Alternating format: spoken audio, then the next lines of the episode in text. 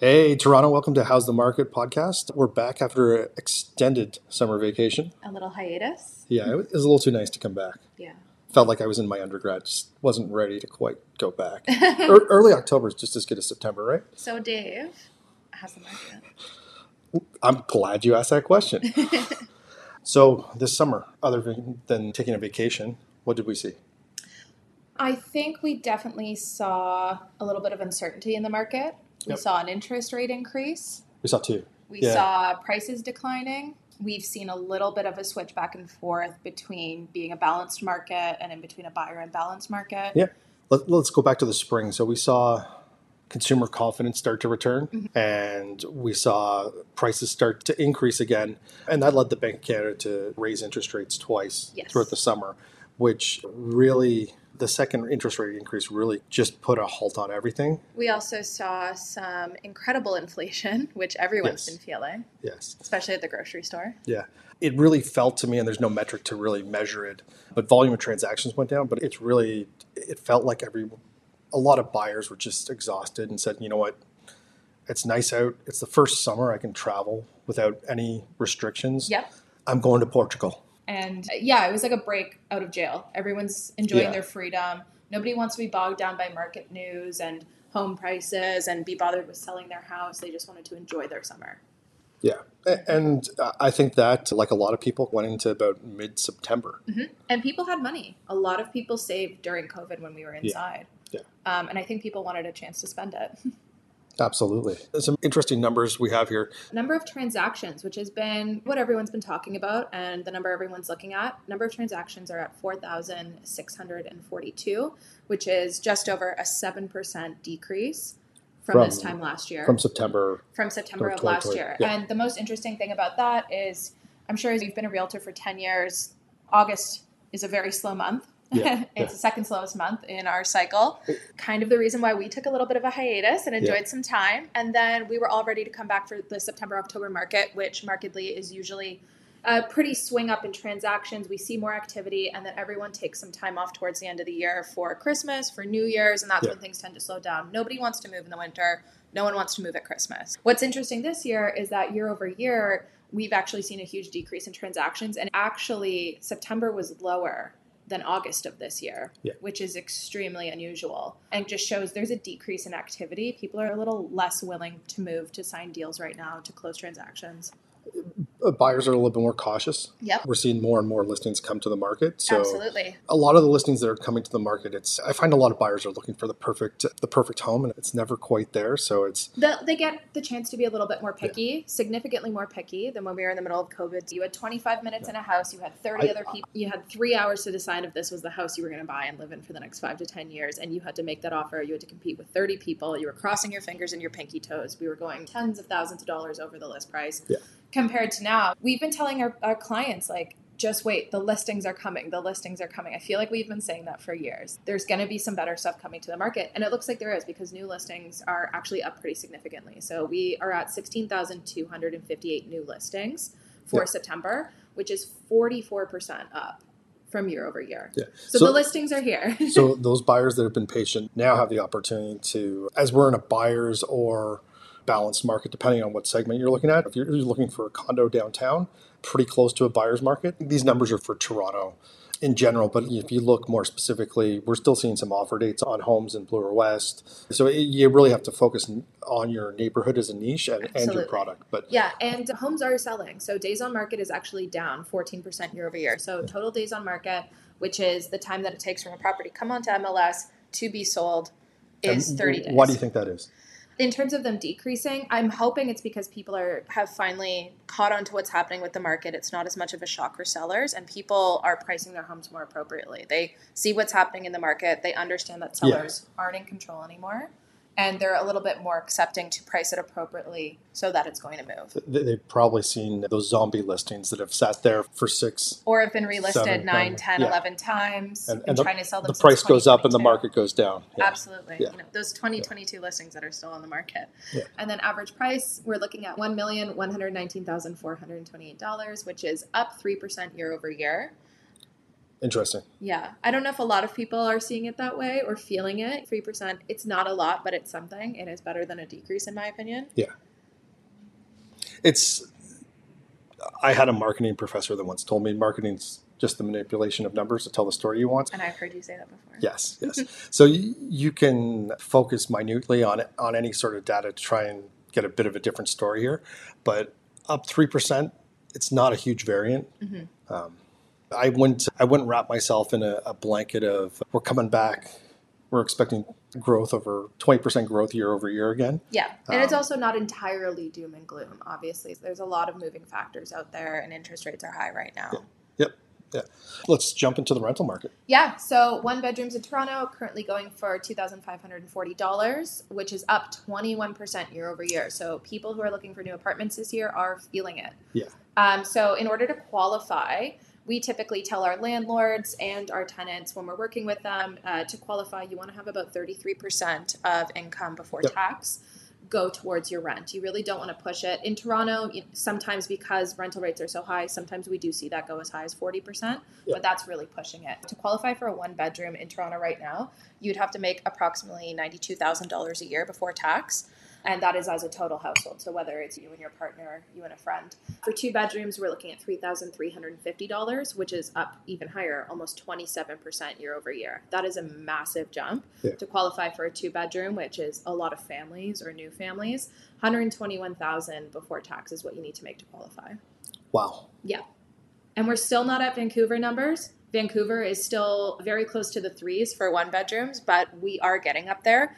And our year over year increase compared to Vancouver is massive. I believe theirs for one bedrooms was only up 10%. We're up 21.5%. We are getting there, which is a little scary. Yeah.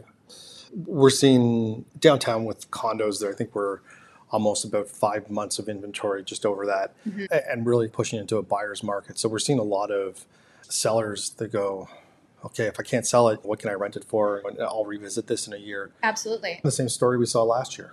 hoping that's going to add some inventory to the market and Yeah. maybe push prices down a bit. I'm also really curious to see how many people who have been renting originally planned to buy have been priced out of the market, Mhm. have been renting for a couple years. I'm very curious to see how many of them start looking at rent rates versus mortgage rates and make that that jump into condo prices are a little bit lower. Maybe I deal with these mortgage rates for a couple Yeah. years, fingers crossed they get better, and decide to do that rather than renting. I am interested to see how that affects the condo market over the next six months. Yeah, at some point it becomes uh, more economical, uh, provided you have the down payment and you qualify uh, to actually purchase a place. So this is a chart that I put together that takes the average sale price in the GTA uh, from 2004. So it takes the average sale price of homes in the GTA from 2004. I just wanted to give people a look what's happening in the market. A lot of people are scared that we're in a bubble. A lot of people are scared that the market's going to give out. And I do feel like it gives some confidence to look year over year, even for the last almost two decades, to see where prices have gone. Mm-hmm. It's also really interesting to look back to look at 2010 when the average price of a home in Toronto was $400,000 and to reminisce over that a little bit and to try and imagine how we ever had it so good. and I just remember back then everybody saying prices are so unaffordable, prices are insane, the market's going to crash, no one can afford this. And now we're looking much more than doubled that into 2023 and I just find it it's very good to look at it to remind yourself of the past. I also think it's really interesting when you look at the the COVID years, 2021 to 2023, and you compare them to 2008 when we had a market crash. I do think what we're experiencing right now, overall, it's longer. It's definitely affecting the market a lot heavier, I would say, than even the 2008 market crash when you look Yeah. at average prices. You have to study the past to to understand economy works. Businesses will go in uh, a cyclical trend. We're we've definitely been through a boom phase, the fear and greed phase, and, and moving more into uh, a correction. It's been a crash in some markets and into the fear and panic, and then you know you, you come out of it with hope and recovery. So Yeah. and then you do it all over again. The next slide I've put together here, I just wanted to overlay this with interest rate information. Oh. So, this is the average interest rate each year for the last almost two decades. And people are feeling it right now. We are paying the highest interest rate in the last two decades almost. with some of the highest home prices that people have ever had to pay. So people are feeling the pinch on top of inflation with that. Stay up to date, keep up to date with what's happening in your market, stay on top of it because it, it is hard for a lot of people right now. Thank you for taking us through that. So let, us talk a little bit about it's great to put all the data together, but what does this actually mean to people? So let's talk about your first time home buyer, mm-hmm. which typically you're looking at often in the core in the city, you're looking at purchasing a condo. Yes. So right now, the cost of lending because of interest rates is significantly higher might be harder to get together, get that down payment together, but there is definitely more opportunity in terms of places for sale and probably some motivated sellers. Absolutely. And I do know that a lot of people have been lobbying the government as well to increase the benefits that first time homebuyers receive from the government. Mm-hmm. I believe that they were based on numbers from 2017, maybe even 2016. Yeah. So a lot of people are lobbying saying that these numbers aren't good enough. First time homebuyers rebate needs to be higher, prices are going up, yeah. but the first time homebuyers rebate has not gone up. So there's a lot of lobbying towards yeah. that as well. In terms of how first time homebuyers are affected, how do you feel these numbers, what's currently going on in the condo market, is going to affect them? I think for the motivated buyer who wants to be in the core, who has a long term vision, will see now as an opportunity. Mm-hmm. It reminds me a lot of the start of the pandemic when we started to see that mass exodus out of the core. Yep. And it, it was, we had just low demand mm-hmm. and supply kept growing and growing. As we move here with back to work mandates and, and more people immigrating into not only Canada but Toronto, yeah. we're going to see the demand for those come back. I, I always tell my clients to, to have an exit strategy, right? And when you're looking at a condo, I want to buy something that that's cool. It's got it's got something unique. It's not your just your average box in the sky that's 545 square feet with a balcony, parking yeah. spot, I, I call it the kitchen wall. Have something that's a little bit more unique. Try to be a little bit more selective about the building. Look at the total cost of ownerships in terms of what your maintenance fees are going to be. Absolutely. Sometimes a higher maintenance fee is great because it actually includes everything in some yep. of these older buildings. It's a great time to look at buying in terms of the selection you have and how many people you don't have to compete with. Um, it's not so great in terms of how much the initial interest you're going to have to pay over the first few years. Yeah.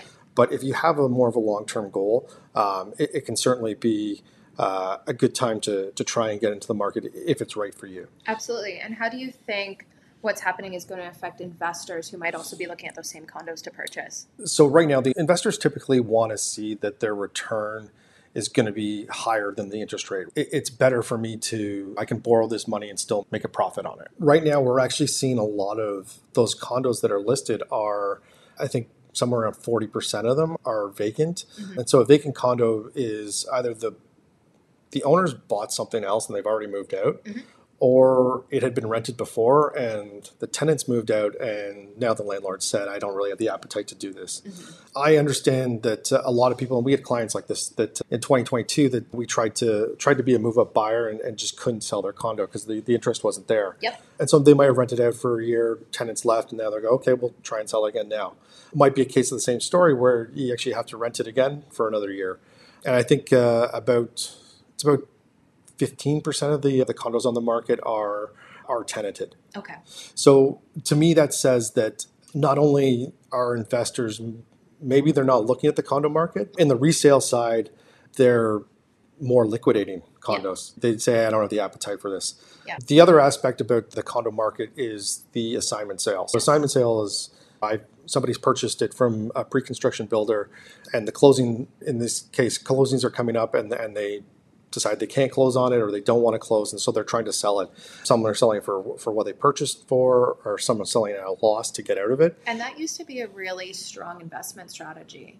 From 2010 to I would say the last few years, a lot of people were putting their money into new construction because you only had to put down a certain amount of a deposit. You had you know, an extended period to get that money in. You didn't have to pay closing costs. You didn't have to pay land transfer tax. Yeah. And then the idea was to sell it before the building ever closed on assignment. Yeah, it's a speculation move. And we always warn people about doing that sort of thing.